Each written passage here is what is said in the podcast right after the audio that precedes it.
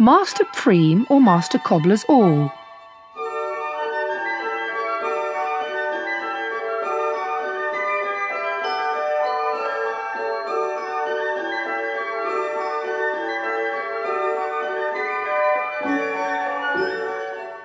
Master Pfriem was a short, thin, but lively man who never rested a moment.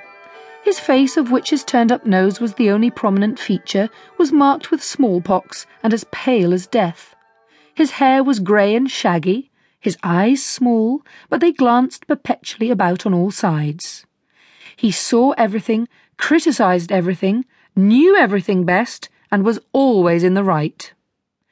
When he went into the streets, he moved his arms about as if he were rowing and once he struck the pail of a girl who was carrying water so high in the air that he himself was wetted all over by it.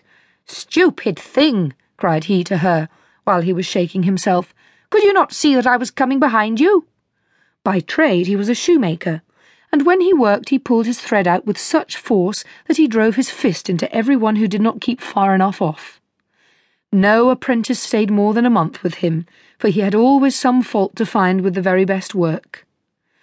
At one time it was that the stitches were not even, at another that one shoe was too long, or one heel higher than the other, or the leather not cut large enough.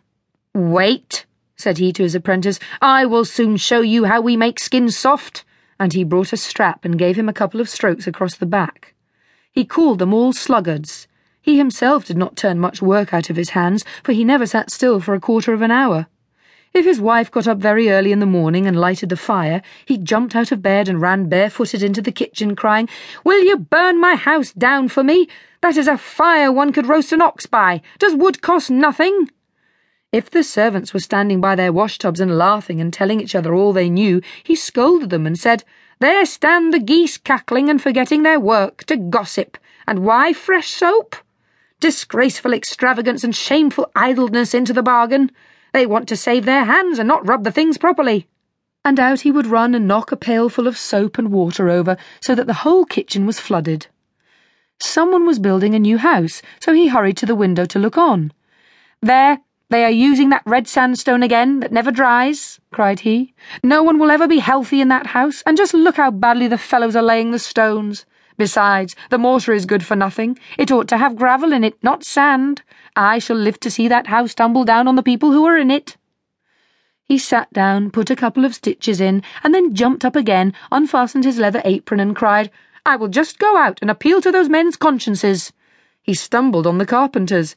What's this? cried he. You are not working by the line. Do you expect the beams to be straight? One wrong will put all wrong. He snatched an axe out of a carpenter's hand and wanted to show him how he ought to cut. But as a cart loaded with clay came by, he threw the axe away and hastened to the peasant who was walking by the side of it. You are not in your right mind, said he. Who yokes young horses to a heavily laden cart? The poor beast will die on the spot. The peasant did not give him an answer, and Pfriem, in a rage, ran back into his workshop. When he was setting himself to work again, the apprentice reached him a shoe. Well, what's that again? screamed he. Haven't I told you you ought not to cut shoes so broad? Who would buy a shoe like this, which is hardly anything else but a sole? I insist on my orders being followed exactly. Master, answered the apprentice, you may easily be quite right about the shoe being a bad one, but it is the one which you yourself cut out and yourself set to work at. When you jumped up a while since, you knocked it off the table, and I have only just picked it up. An angel from heaven, however, would never make you believe that. One night, Master Pfriem dreamed he was dead, and on his way to heaven. When he got there, he knocked loudly at the door. I wonder, said he to himself, that they have no knocker on the door. One knocks one's knuckles sore.